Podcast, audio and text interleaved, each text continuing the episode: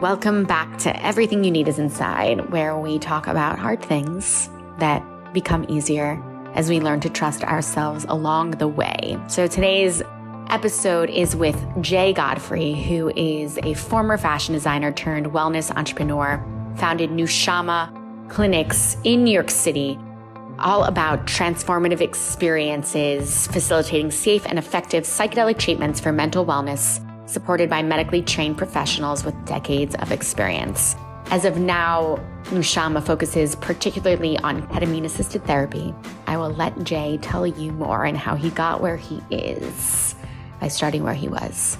Today we have on Jay Godfrey from Nushama Wellness, based in New York City. I think I've known Jay just in passing over the years. And I want to talk about so Jay sort of transitioned from being a fashion designer, well-known fashion designer, to getting into this this new consciousness psychedelic wellness movement. And I'll let him tell you more about that. So let's just start there. Talk to me about how you got where you are, being where you are. Great question. Starting as an investment banker, then becoming a fashion designer, and then going into the consciousness world or the world of psychedelics or the world of rebirth, whatever you'd like to call it, isn't exactly what most people would think is a normal career path. But it certainly made a lot of sense to me. In 2015, I started going to traditional talk therapy.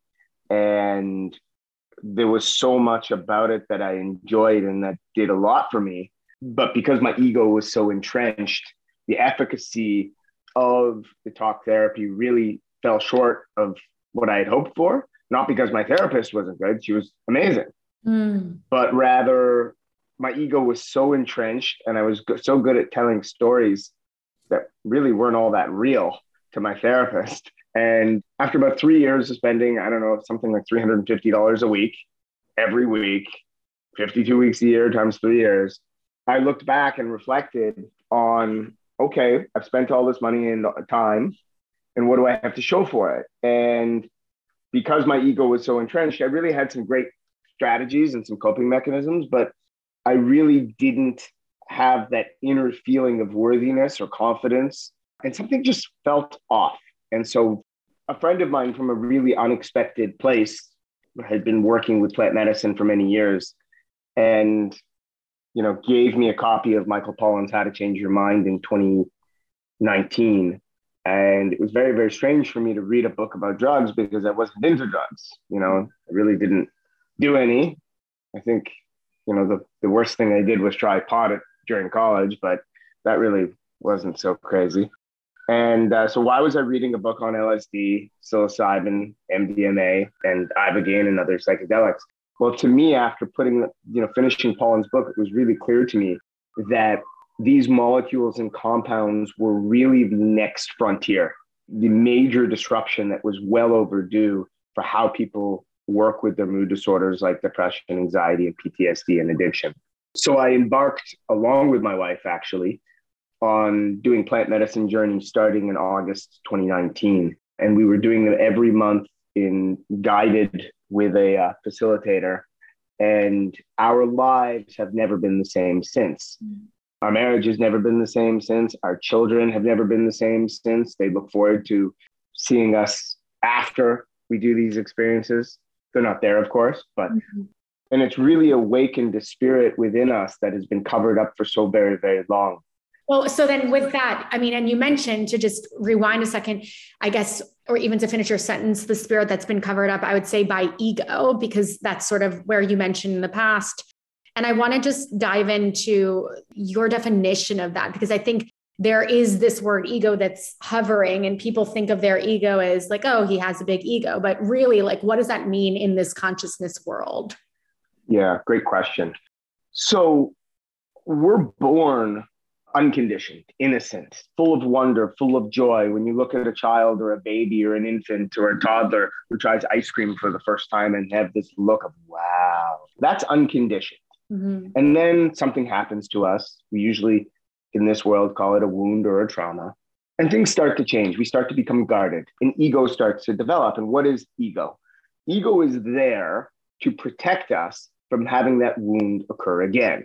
So people exhibit their ego through what I call, or what my teacher called, Jevit, which is J E V E D, justification, explanation, validation, showing of evidence, and domination. And then there's another one, which is always good, which is righteousness. Mm-hmm. And whenever you're acting in those behaviors, they are manifestations really of fear that you're going to get wounded again. So, what is great about psychedelics, all of them, is that they allow you to be in an experience where your ego gets to dissolve. And when your ego dissolves, you get to play witness or observer to yourself, to your true self. So those suppressed or repressed feelings and traumas that you've had for so long, many of which come from childhood, you're allowed to look at sober minded in a way. You're allowed to look at them as the observer and not have judgment and not have any strong feelings for them because you look at them for what they are and you recognize where some of your patterns and your shadows have come from. And it was within this work, I had a, a journey in May 2020. My fashion business was really, really struggling at the time. I was really struggling at the time personally. And I recognized that I had been chosen. I don't know how, but I'd been chosen to be experiencing these plant medicines and that I should not take this responsibility lightly. Mm. And that I was uniquely qualified to put together a team to allow these medicines to be utilized in the here and now in the context of an above ground legal framework. Mm. So, when you got that sort of calling, when you got that download, you know, outside of your ego, apart from who you thought you were, right? Like business J, relationship J, but just J in the world without all of the conditioning, void of ego. And you hear this, like, did you answer right away? Did you question it? What was, what happened then? There was no questioning. It mm-hmm. felt viscerally like a calling. And it hasn't gone away since. I wake up every day and I still feel like it's my calling. And that experience happened almost two years ago.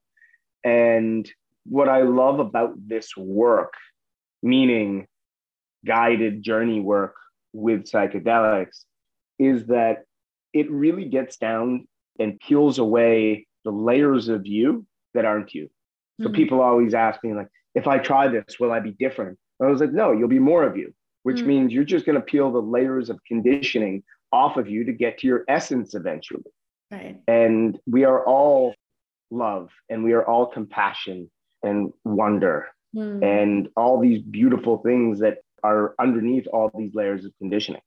Right. And I think so undervalued because we've become so closely identified rather with what we do and what we have as opposed to who we are. And who we are is so often hid behind the ego, the definition of self, as opposed to really at our core, like you said, at our essence, that childlike love, compassion, grace, you know, that we are all capable of. But because of the wounding, because of the trauma, because of the armor we end up carrying, we become something else. So I love how you put that. It's really about stripping away as opposed to, I guess, like you said, becoming more of who you are as opposed to changing. You are becoming you. You are you. Right. Yeah, it's like a reintroduction to your factory settings. We mm-hmm. weren't born sarcastic, angry, jealous, wanting. None of these things. These are conditioned things. So you get back to the unconditioned self and you recognize viscerally the beauty that comes from within. Mm. And once you start to recognize your divine source and the God within you, you start to see it in others as well. Mm. And suffering really falls by the wayside after after having those experiences. Yeah, I mean, I think you know you know a little bit of my journey and my story and seeing with you but it's so interesting the lens that you now see through clearly it's not a different lens it's just clear it's just without the judgment the comparison less fear it's really from a place of purity and in that i give you so much credit for receiving the calling answering the calling and i think we're speaking to how it's changed your life but i want to understand once you got that calling, you open, how did this work? So you open Nushama. I want to know what Nushama means and what it, tell me about it. What is it? Sure. So we opened Nushama with the idea of creating legal psychedelic journeys above ground using ketamine through an IV. And the beauty of, of an IV ketamine journey vis-a-vis psilocybin, MDMA, DMT, which is the active ingredient in ayahuasca, there's really no waiting for drop-in. So you're in your experience with about 90 seconds to two minutes. The name Nushama really has kind of a double meaning to it. First, it's a take on the Hebrew word neshama, which means soul. And we look at this work as as soul work. You know, it gets down to who you truly are. It is also a take on the words new shaman. We don't fancy ourselves as shamans, but we do recognize that in the medical context, psychedelics are going to be used for psychiatric mood disorders.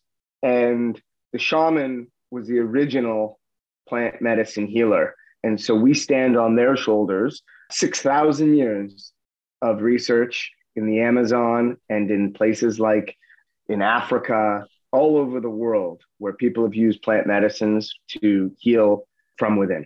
Mm, yeah. And I want to piggyback on that and just, I think, include a disclaimer because we'll go into these substances and talk about ketamine and how it's legal. And that's what you're working with now.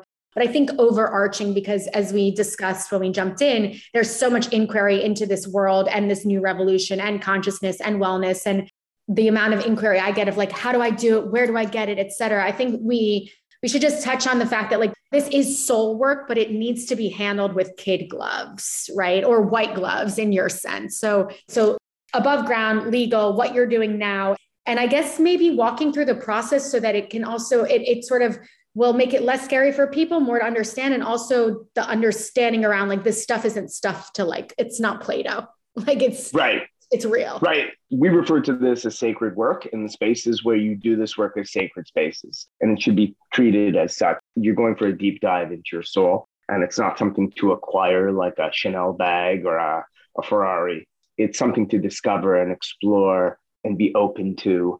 So, our process is really simple, although detailed. We have people, we refer to them members, not patients, mainly because we don't believe there's anything wrong with people we believe that they've just been conditioned and they've layered on these layers of ego that are preventing them from being their truest selves, preventing them from being, whether you look at the Kabbalistic way of being the light or Hindu way of, of being the highest self, or just in plain old English, their truest self. So somebody will reach out to us, whether being a, from a doctor referral, therapist referral, or people who are just interested in psychedelic medicine will express interest in doing a, a, group of ketamine sessions. Our protocol calls for six infusions over the course of three or four weeks. Some people stretch it out to six weeks, which is often logistically more convenient. The very first thing we do is we do a medical intake. So the patient will meet with one of our physicians and the purpose being to determine what the member's kind of medical history is, what the family history is, what medications they've been on, what above ground or below ground experiences they might have had with psychedelics, if any, what they hope to get out of this, what their intentions are, setting expectations. And then once they're cleared, and, and the only indications that they wouldn't be allowed to proceed if there's schizophrenia, an ongoing manic episode that they're in the middle of, or uncontrolled hypertension. But beyond that, generally people pass. They then go on to a psychiatric evaluation with a psychiatric nurse practitioner to either diagnose or reconfirm a diagnosis that might have been made by another practitioner and really to prepare them. And what does preparation mean? It's really something that's so important in the context of set and setting in the psych as part of the psychedelic experience. Set really refers to the mindset that the member goes into their journey with. And setting refers to obviously the physical setting and surroundings that the member is doing their journey in. Preparation is so important because there's a lot of people that are bewildered or scared of what they read about psychedelic experiences. But it's really important for them to, to, to understand that if you see a doorway, go through it. Mm. If you see something that makes you afraid, you know, just sit with it, breathe through it. If there's something physically uncomfortable, sit with that too. And what you start to see is these things pain, suffering, emotions they're like clouds that come and go. And that's one of the beautiful things that if you prepare somebody, there's really no such thing as a bad trip if they're well prepared. Mm. It's more that a challenging experience that they really can learn from.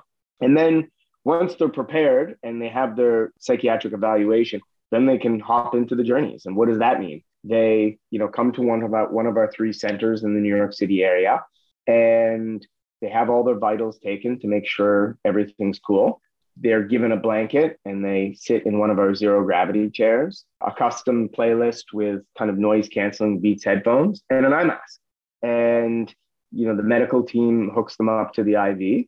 We have one of our integration specialists come in and lead the patient through some breath work, a meditation, and some intention setting. Hmm. And the journey itself is about one hour. After about 15 minutes of kind of coming back to this plane of consciousness, the integration specialist comes back in and really doesn't play therapist or coach, but is just there to help glean a key insight from what was experienced right. and help that person really, if they're getting into storytelling or getting into negative thought patterns, it's really about helping that person reframe their experience. Yeah. And so this thing happens over the course of six sessions, and um, the outcomes have been mind blowing. I can imagine. I mean, just to, to speak on the art of the process, which is really beautiful, I think, and what you're doing above ground is really important because it sounds like you're doing the intake like a traditional doctor's office. You're saying, What's up? What can we talk about? Where have you been? You know, what are you carrying? Okay, let's unpack that. Then you do the session, which is handled with a lot of TLC and a beautiful setting and then there's you know some sort of integration as you said after to unpack if there is a story around it because i think it's very quick to experience something, then automatically assign a judgment or a comparison or some sort of story, as you said, around it that may or may not be true. And I think that's the most challenging part of the psychedelic process is the integration because it's really about understanding what you've experienced and allowing it to then become a part of you as opposed to a part of you that's still separate, like really bringing it into, you know, the, the story that is our life, you know? So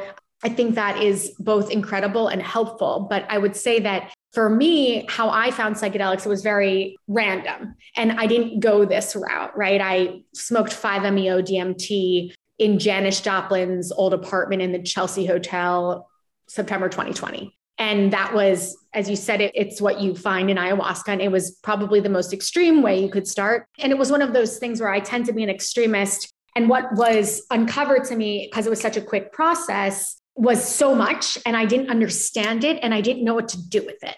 So, disclaimer don't do what I did. if you are interested in this work, I think what you're doing in Nushama is so beautiful in that way because psychedelics are available. You can talk to someone who can talk to someone who has a friend, and it's starting to be more and more like available underground. But the way that you're doing it is offering a process that is supported, that has, you know, education around it. Right. And, and look, safety is a big thing. You know, I'm a big believer that psilocybin and MDMA will be legalized in the coming years, and, and they should be legalized. But there also safety is such an important thing. Mm. So there's a lot of people that do these molecules underground without any psychospiritual supervision, somebody who can be there, who can sit with them and help them navigate the choppy waters. Right. And then there's also not enough medical screening. And when you start to consider that 46 or 47% of Americans have hypertension, and that is a contraindication for most psychedelics, we are big believers, and we insist upon it, obviously, as part of our protocol, that everybody has to go through a medical intake to ensure safety. We do not want the third wave of psychedelics to have the same result as the second wave. And we do believe that the drug war it went way too far but at the same time, it's really, really important to keep people safe, both on a psychospiritual perspective and a medical perspective. Yeah. I think it's such a gift that you had this calling and you're providing this care. Again, in my experience, it was like 5-MeO DMT. I was left with so much information. I was so confused. And then a week later, I went in my first real ceremony with MDMA and psilocybin, and I pulled up, you know, severe trauma and I had no support. So I left that experience empty, afraid, like the worst feeling I think you could probably imagine with no one to turn to. I didn't know if it was true, all of these different things. So again, to say like, don't do what I did. Nushama is providing this care that is so beautiful. And there are other comparables. I'm sure I know that you guys are just in New York City. I'm curious as to, I know why ketamine because it's legal, but how does ketamine differ from these other substances we're talking about, like specifically? Right. So start with ketamine. You're right. It is legal. It's been legal since 1970. Most people, when they think of ketamine, think of one of two unfortunate things. One is a horse tranquilizer, and the other is kind of a street drug that's common amongst the finance community. It has been legalized as an anesthetic since 1970. It's an analgesic as well for pain relief. What most people don't know is that in operating rooms across the world, ketamine is the go to for pediatrics. So when mm-hmm. my daughter broke her wrist a couple summers ago and she needed to have wrist surgery at nine years old, they gave her something like eight to 10 times as much ketamine to anesthetize her without even thinking about it as we would give a grown adult to occasion an ego dissolving journey like experience. One of the great things about ketamine, other than it being legal, is it's super safe.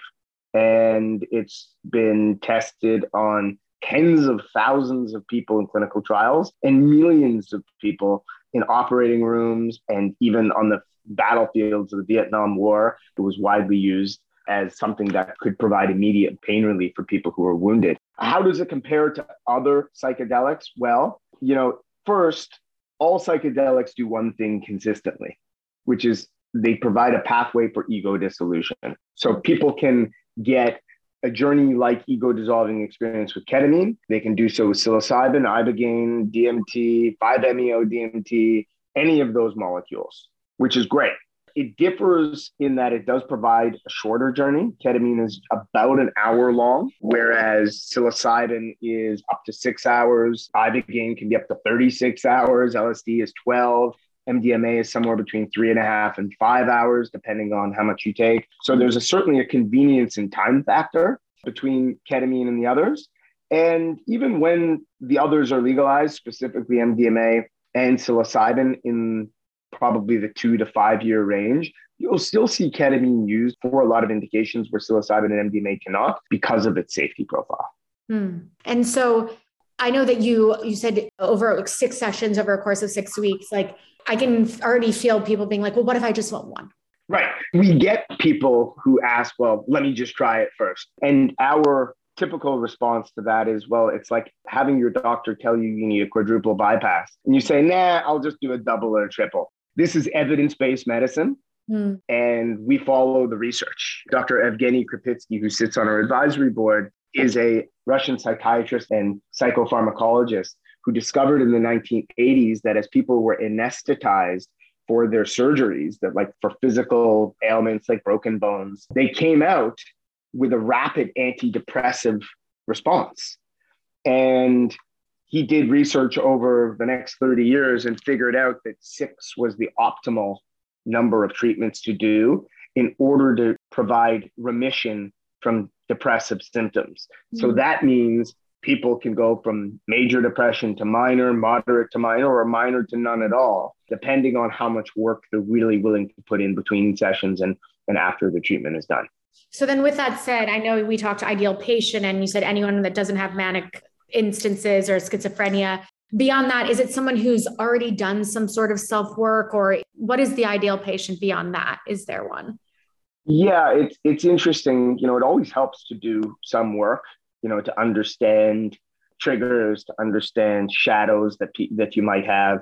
But I don't think it's essential. We have a lot of people come to us who've been on antidepressants or SSRIs for years, sometimes decades. And one of the most common thoughts that gets shared with us is we just want the noise to stop. Because depression and specifically treatment resistant depression is really an indication that manifests itself through continuous rumination loops. Mm. And people just want that noise and that loop to stop. And ketamine is a wonderful tool for making it stop. So some people come out of their experiences with not a lot to report, which is, I saw this or experienced that. Well, some people do. Some people explain in such great, vivid detail how they saw, but some people report, you know, what was so beautiful about that experience was the noise just stopped for the first time. And what is amazing about that is as you do it throughout your six sessions, it really creates a muscle memory so that our members can know that they can go back to that stillness and go back to that noiseless world free of rumination. Right. That it, it it actually is possible to be to have some sort of inner quiet i would say. And i think that's just another muscle that we learn to flex. And i think that this actually facilitates the ability to do so as you said. So in the beautiful new york times article you know, there was some mention of like, is ketamine addictive? What is your thought on that? It's another great question that we get all the time. So, ketamine can be addictive. Uh, Dr. David Nutt, who works at the Imperial College of London, had a graph that's very famous called it ranks drugs based on harm score. the harm to yourself and harm to others. At the very low end of the graph, meaning very low harm, very low potential for addiction, are the classic psychedelics, specifically mushrooms being or, or psilocybin being the, the, the least harm, closely followed by LSD. And at the very, very top, the greatest harm, and the great not only to the person themselves, but to others, was alcohol, opiates, heroin, methamphetamine. They, surprisingly, they didn't put sugar in there, but that's highly addictive and harmful. And then somewhere in the middle, there's a number of other drugs or medicines. One of them is cannabis, which is slightly more addictive than ketamine. So that's one point. Another point is ketamine is only addictive counterintuitively at the low end of the dose range. So we administer typically 0.5 milligrams per kilogram to about two milligrams per kilogram for each Nushama member, depending on where they are in their journeys. Generally, below 0.5, somewhere around 0.1, 0.2, 0.3, the experiences can be quite euphoric, mm. which sounds nice, but that's what really provides that potential for addiction. As you go up in dose, it really doesn't provide a euphoric experience at all. It does provide an inward exploratory experience that can be nice, but can also be very, very challenging, like many other psychedelics. So I think the potential for abuse, A, happens at the lowest end of the range, typically with street doses of ketamine. And number two, it almost never, ever happens when done under medical supervision. Hmm, okay. That's helpful. And I guess, like you said, alcohol, sugar, all of these other substances, I mean, everything's addictive, you know, can be addictive, right? if we do anything too much, good things, bad things, it's, I think it's sort of how we handle ourselves in relation to everything else, right? It comes with intention too. We work very, very hard and spend a lot of time with our members to help them set intentions. And one of those intentions, quite often, is beating addiction. Mm. So we hmm. all have people who come in with opiate, like Oxycontin addictions or cocaine addictions, or maybe they smoke too much cannabis. We've had plenty of those types of patients, and their intention is to beat their addiction using ketamine. Mm-hmm. So, some of the greatest scientific work, some authored by Dr. Krupitsky, is how ketamine is a great tool to beat addiction. And so, with that, it also, the article so beautifully mentioned that ketamine is often used for chronic pain to beat eating disorders and also, you know, OCD or other sort of disorders. How does that work? Like for eating disorders specifically, how could ketamine treatment help disorder? So let me preface by saying that most of the research on ketamine for mood disorders has been done by on both depression and addiction. There have been some research studies regarding obsessive compulsive disorder, OCD, as well as eating disorders. So we look at them as a, as a basket of mood disorders. And while there is indeed evidence and the evidence is growing, most of the research has been done on depression and addiction. Hmm. So when someone comes in and after they get their medical evaluation and they have you know some sort of addiction or depression like you said as long as they don't have you know manic episodes or you know schizophrenic that this is something that can help with everything else that's correct that's correct i mean we're we're also big believers in the you know to use the almost cliche terminology at this point that the body keeps the score right. so you know whether it's an eating disorder or obsessive compulsive disorder addiction, depression, anxiety, or PTSD, how the body is processing all this, both physiologically and psychospiritually, are all manifestations of trauma. Right. And so when you start to look at it through that lens, then you recognize that it's not just about the indication of depression or treatment resistant depression as, as they define it as failing to respond positively to two or more antidepressants. So we look at them as a basket and we look at them as all trauma informed and look at psychedelics as being unique tools to allow people to look at their traumas, re experience them in, in a new way, and transcend them. Yeah. And I think, again, like, as I can't laud your work enough, but I think that's the most beautiful part about what you're doing and what psychedelics do is that, you know, we are so quick to label, oh, she has this disorder or she's on this medication, as opposed to looking at the why.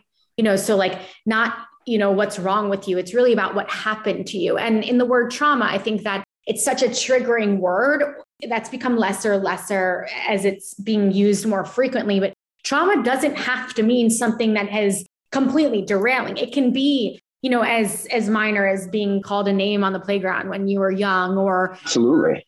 falling and hitting your head or you know being made fun of for whatever it was. Or it can be you know sexual assault or you know very massive you know illness whatever it is. That's why i think psychedelics are so powerful because it really gets to the root of the why why you've you know you have sort of grown this ego or why you are disordered in whatever way. And and i think that what you're doing that it is sort of given in this place of love in this in this experience that really holds the member it allows people to feel more comfortable so that when these things come up they aren't like oh no. It's like oh okay we can look at this and breathe through it and then understand it potentially integrate it and then work with that as part of us as a gift we were given and how we can use that in our favor as opposed to like a wound an open wound Right. I, I think the word trauma, as you said, is a little bit of a loaded term. But mm-hmm. so I, I kind of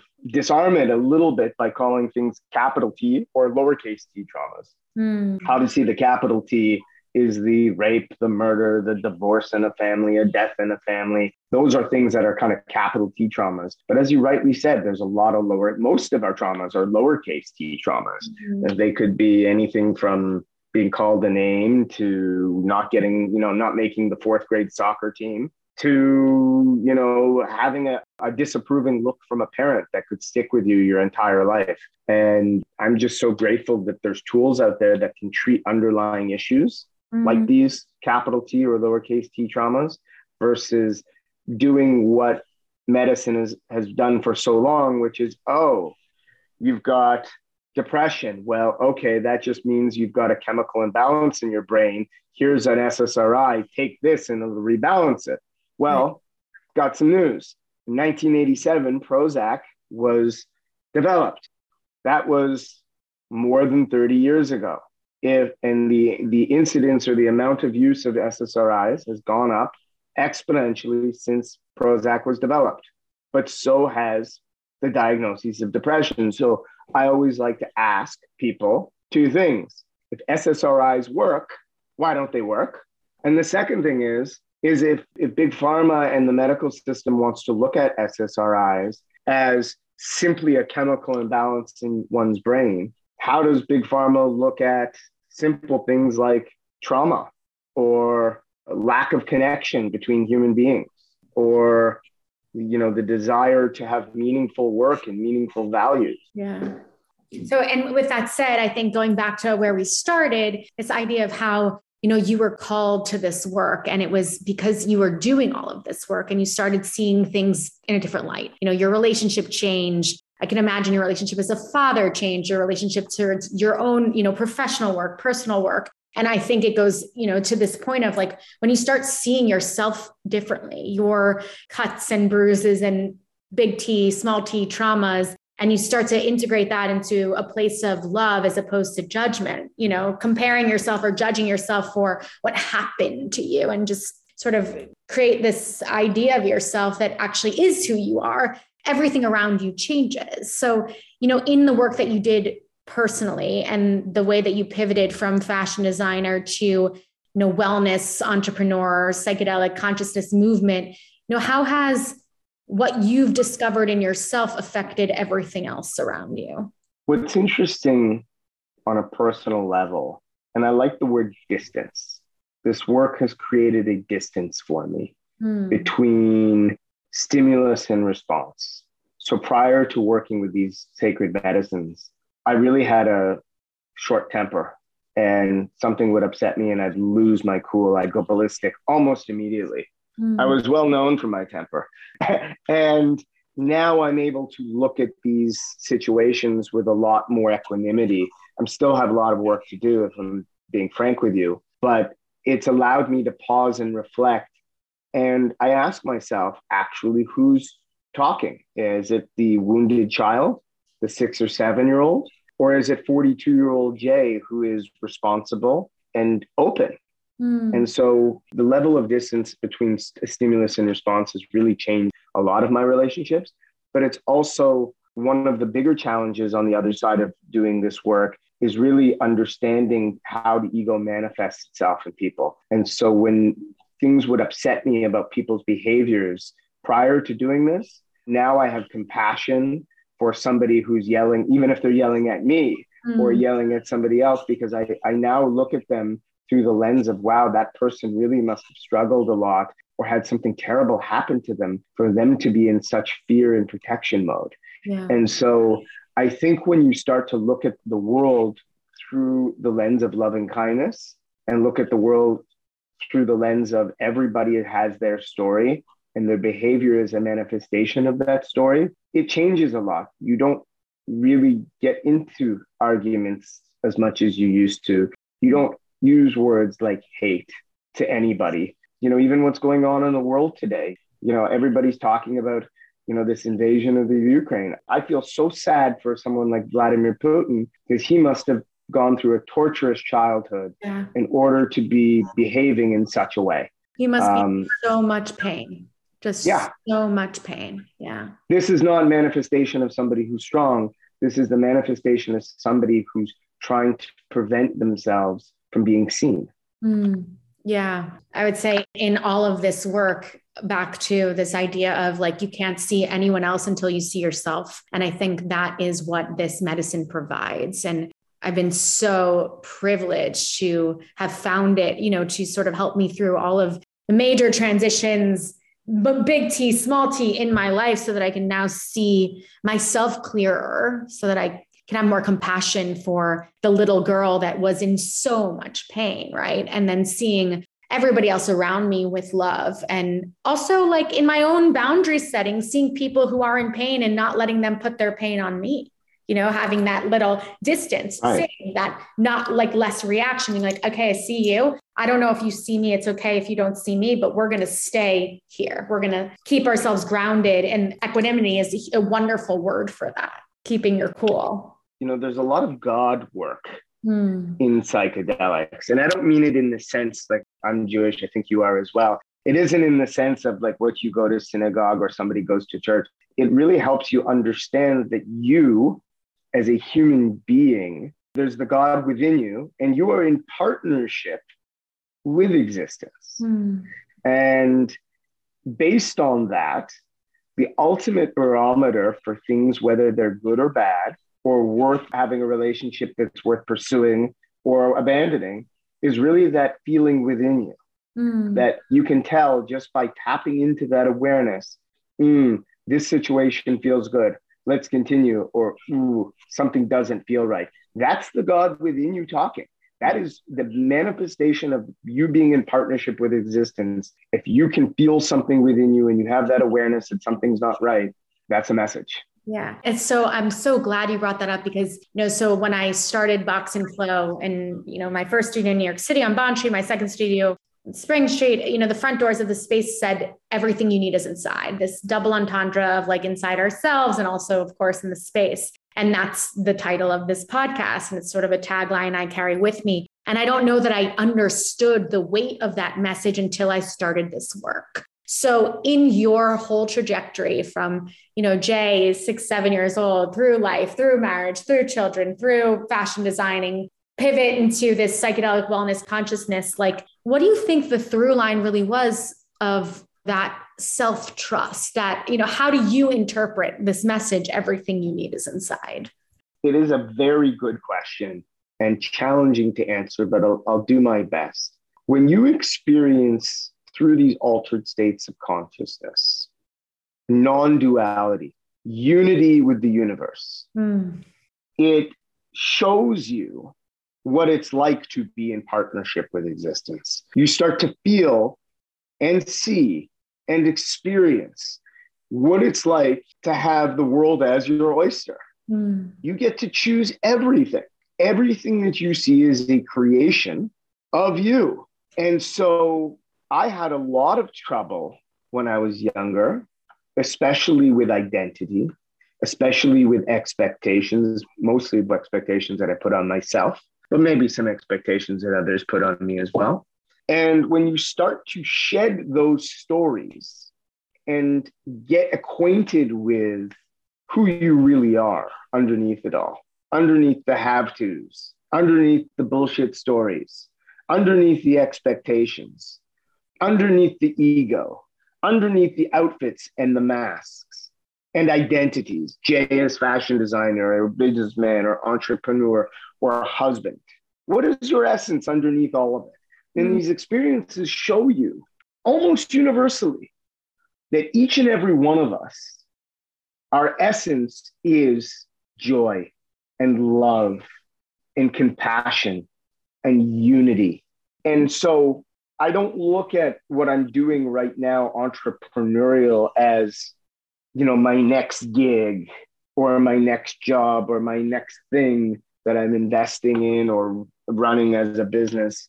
I look at it rather as it's my turn to really give back mm. and to show people, you know, what I've been so fortunate to learn and to provide these medicines to people who are so great, you know, have such a great need for them if you walk around, and I spend a lot of time walking in New York City, and you take a look at people, look at their eyes, look at their foreheads, look at their clenched jaws, look at look at them and reflect upon. You can almost tell what people are going through.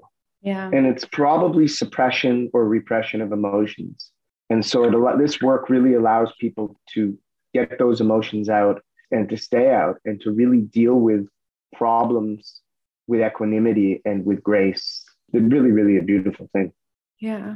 So sounds like the oneness is how you've learned, you know, to really go inside and, and honor the voice inside you matters. You know, I, that's what I'm taking from this. Yeah.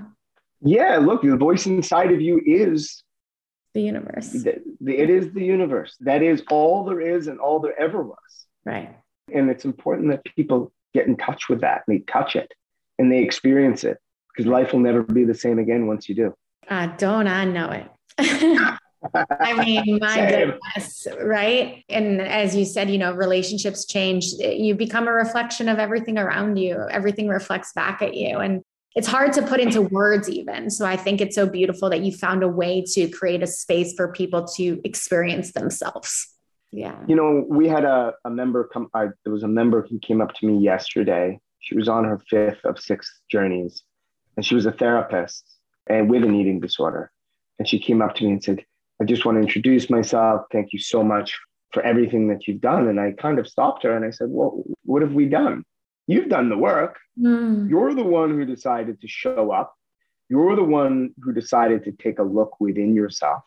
You're the one who decided to take what you experienced and integrate it into your life. Yeah, okay, we provided a safe container to do so. And yes, we provided some integration to help you reframe certain stories that you might have been telling.